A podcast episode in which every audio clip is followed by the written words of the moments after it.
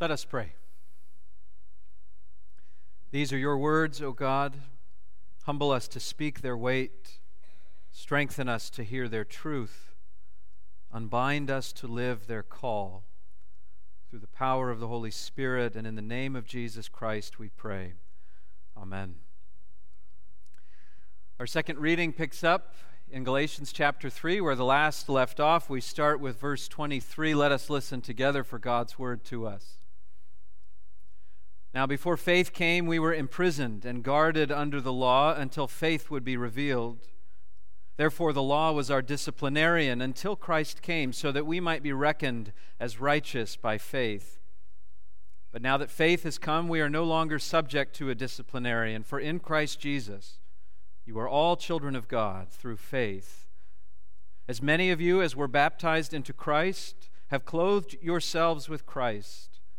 There is no longer Jew or Greek. There is no longer slave or free. There is no longer male and female, for all of you are one in Christ Jesus. And if you belong to Christ, then you are Abraham's offspring, heirs according to the promise. This is the word of the Lord. Thanks be to God. What shapes us? What is it that makes us who we are? What is the source of our identity? It's our past, our family history, our experiences, our successes, our losses. These things along the way, they make us who we are. It's our practices, our habits, our routines, our disciplines. These things also shape us. It's our community, our friends, our neighbors, our coworkers, our church family, the people that we put ourselves around. This also shapes us. And then, of course, there's culture, the media that we absorb day after day, hour by hour, the social norms in which we participate, the popular values that are just out there in the world that we live within. All of these things shape us. What about religion? Does religion shape who we are? Or are our deepest convictions downstream of all of these other forces? Is religion a source of our identity, or is it a consequence of our identity? Is it merely an expression of the ways that all of these other forces have shaped who we are? We have to acknowledge how difficult these questions are to answer. We understand far less about ourselves than we most often realize. We could spend years with the help of a professional in introspection and, and striving for personal growth and still only scratch the surface of understanding who we are. Our own hearts are a mystery to us. So with all of these questions about what it is that forms our identity, what are we to make of Paul calling the church to embrace a new identity in Christ? Is it even within our power to embrace a new identity? Identity maybe is a bit like sailing. We set our course, we navigate the waters, we raise and lower the sails, but we are nevertheless driven by the wind, which is a power that is beyond our control. And when it comes to the question of our identity and the role that religion plays, we face a very special kind of challenge. Religion presents both promise and danger to this question of identity. The promise of religion in forming our identity is, of course, the promise of growth, of transformation, of change. But the danger of religion is that instead of activating all of that change and transformation in us, that it might just serve to bless the person we already are, to provide a kind of divine sanction to who we are based on all of these other forces. In April of nineteen ninety-four, the gruesome genocide in Rwanda began. a call went out on the radio and through the various channels of the Hutu militia that it was time to kill the Tutsis, and if they didn't, they themselves would be killed.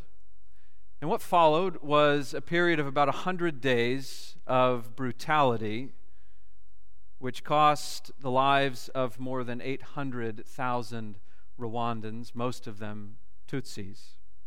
Now, the story we tell of this genocide is often that it's simple. Two warring tribes, Hutus and Tutsis, and age-old animosities that finally boiled over. But this is not at all the real story, or at least it's not the whole story of what happened in Rwanda.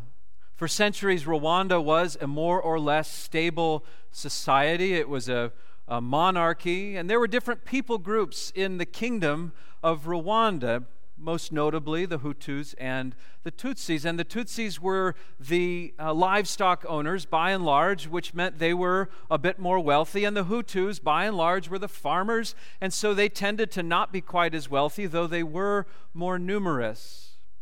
So the divide between Hutu and Tutsi was not a divide of tribe, but it was a divide of class. These are people groups within a unified kingdom, and there were tensions among these uh, groups, tensions to be sure, but not tribal war. The Belgians colonized Rwanda in the nineteen hundreds, and when the Belgians came in, they saw that the Tutsis often occupied positions of wealth and higher status, and the Hutus lower wealth, lower status. And coming with the presuppositions that the colonists came with, they assumed that if this African people group, the Tutsis, were wealthy and powerful, then they must have some influence in them that is not African, because their prejudice against Africa was that it was all savagery and that all of the people who were native to that land were, were backwards and needed, of course, the colonists to help them. So what they did was they introduced a racial distinction between Tutsis and Hutus, a racial distinction that didn't exist, based on wealth and status. They also bring Christianity to Rwanda, so that by the nineteen nineties, eighty-five percent of the country is Christian. Rwanda was a Christian nation, if ever there was one. And the nation was not divided into tribal regions. The Hutus and the Tutsis, they lived together in the same communities, the same villages. And they didn't attend separate churches or have different religions. They were all Christian, and they worshiped together in the same congregations. But when that call went out for the killing to begin, their group loyalty won the day. Their fear of the other rising in power won the day, and their Christian identity mattered very little. In the aftermath of the genocide, a Catholic cardinal came to address a, a gathering of church leaders in Rwanda, and this cardinal asked these church leaders, "Is the blood of tribalism deeper than the waters of baptism?" To which one of the leaders said, "Yes, it is." In two thousand nine, Emmanuel Katongole wrote a book called Mirror to the Church. Katongole is a Catholic priest, a theologian. He has done some teaching at Duke Divinity School here in the United States. Katongole is the son of a mixed marriage. His mother is Hutu, his father is Tutsi. They left Rwanda before he was born, so he was raised in the neighboring country of Uganda. And so the tragedy of this genocide touches him deeply, even though he was spared by it. Because of his heritage, because of his Christian faith, he feels closely connected to the suffering of Rwanda. And as the name of his book suggests, his book, A Mirror to the Church, what Katongole wants to do is to hold up the situation in Rwanda to the church in the United States as a kind of mirror. Not because he's predicting that anything like the genocide would unfold here, but because when he looks at American Christianity, he sees some of the very same weaknesses, some of the very same deficiencies that allowed the genocide in Rwanda to take place. The outcome, of course, of these deficiencies in the United States will be different, but he argues that the sickness is the same. And for him, it has to do with identity. With identity.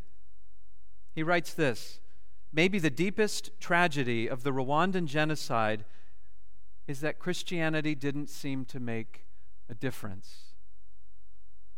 Rwandan identity, like American identity, like any identity, was shaped by many different powerful forces, by history, by race, by class, by politics.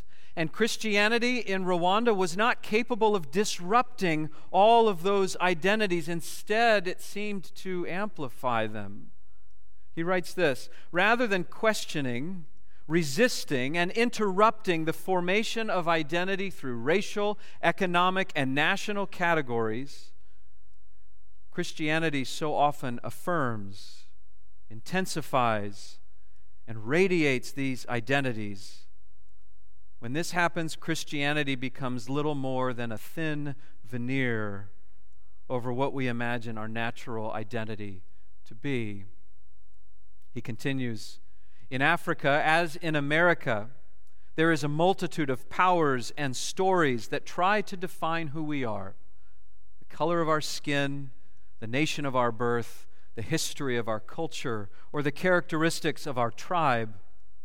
But when I baptize someone into the Church of Jesus Christ, I see that God is making a claim on them. Are they still black?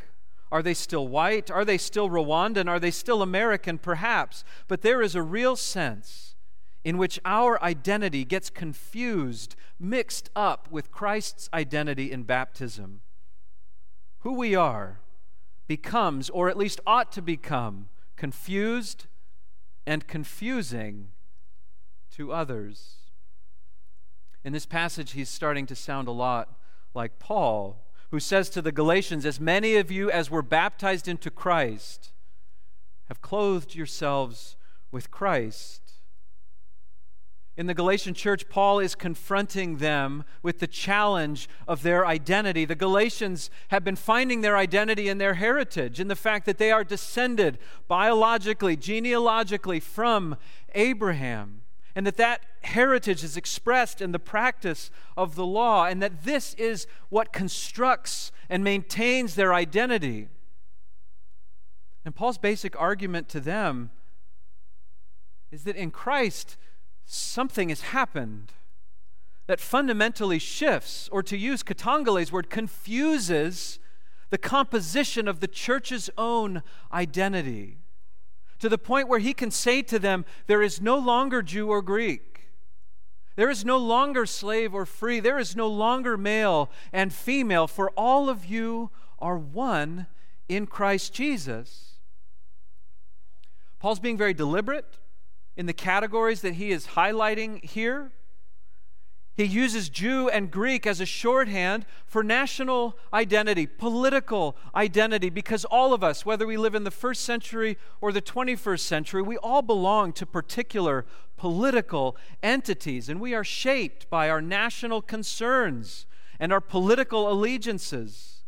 The nation that we belong to is woven into our very sense of self.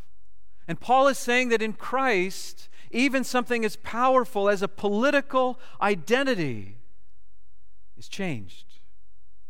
And then he says there is no longer slave or free. We don't have slaves anymore, at least in the United States, and certainly not the way that they did in the ancient world, but these need to be thought of as economic categories, categories of class that fundamentally structure society. There are discrepancies, of course, in class and wealth today that we are familiar with. And whether by birth or by achievement, we occupy, each of us, a particular economic position relative to others. We feel at home in certain economic climates, environments, and not at home in others. And we often define ourselves and others along these lines. And Paul is saying that in Christ, The economic identity is changed. And then he says there's no longer male and female. And this gets to our social identity, that we belong in a world that has social norms and rules, maybe more rigid in the ancient world than they are today, but they still exist today. And these categories, these norms, they recall creation itself, which is rooted in the work and the will of God. And so for this reason, this category in particular might be the most deeply established, the hardest of all to transcend. And Paul says, even in this one, things have changed in Christ. There is no longer Jew or Greek. There is no longer slave or free. There's no longer male and female, for all of you are one in Christ Jesus. Now, Paul is no dummy. He knows perfectly well that these categories don't magically disappear the moment we take on the label of Christian. On the contrary, I think he chooses these labels because he knows how durable these aspects of our identity are. He knows how hard these parts of ourselves are to get around, to understand even. These are some of the most deep-seated parts of our own identity. But when we have been baptized into Christ, when we have clothed ourselves with Christ, a new dynamic takes hold of us. And all of those old identity markers, they get pushed and shoved around. They get rearranged, even subordinated. They bend and they flex and they give in ways we never allowed them to give before. They still define us, but they define us differently than they once did. I likened our identity formation to sailing, in which we are subject to the winds. And in sailing, you are subject to the winds, but you are not powerless. And any experienced sailor, which I am not, but any experienced sailor knows that you can, in fact, sail against the wind. You have to learn the technique. You have to learn how to tack. And there's a lot of back and forth, and it's not straight line progress, and it's hard, technical, difficult, slow work, but it's possible. The easier way is to let the wind carry us, and then to let our religion simply bless the direction that the wind happens to be blowing. This is not a new identity in Christ, even if it goes under the name Christian. Katongole writes, the witness of the biblical story is that God's people are always invited to say no to the idols of their age and rise up by the power of the Spirit as a holy interruption. And he says that we do this in part by resisting the, the divisions society imposes on us. The political divisions, the economic divisions, the social divisions. We are called to embrace a new identity in Christ that is confused, and it is confusing because it doesn't follow the typical patterns. It isn't neatly governed by our politics or our wealth or our status. It's infiltrated by the disturbance of Jesus Christ, and all of the old markers of identity have to give way. They have to make room. And this is not how things are supposed to work. We're supposed to line up with our team, with our tribe, with our party, with our group, whatever that group may be, because then things make sense. Then we make sense to others and to ourselves. But that's not who we are. Not anymore. Remember, just in chapter two, Paul says, I have been crucified with Christ.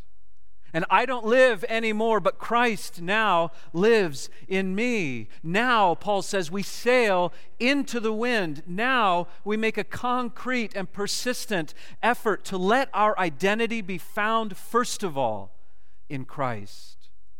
To let our lives be shaped, first of all, by his example.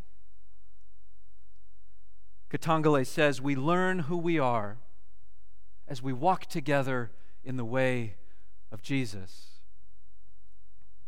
If Christ is just a thin veneer that affirms and intensifies all our old identities, then we are, as Paul says, prisoners.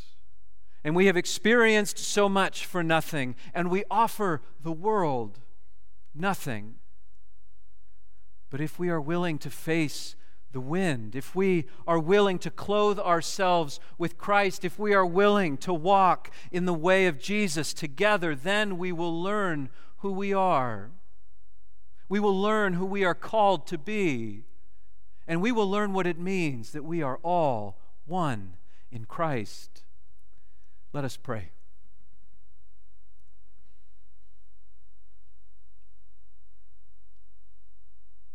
God, we pray that you would give us wisdom,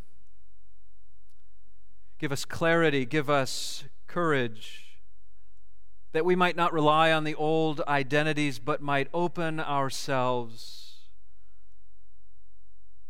to your work, shaping us, reshaping us, leading us to be your faithful people in this world. In Jesus' name we pray. Amen.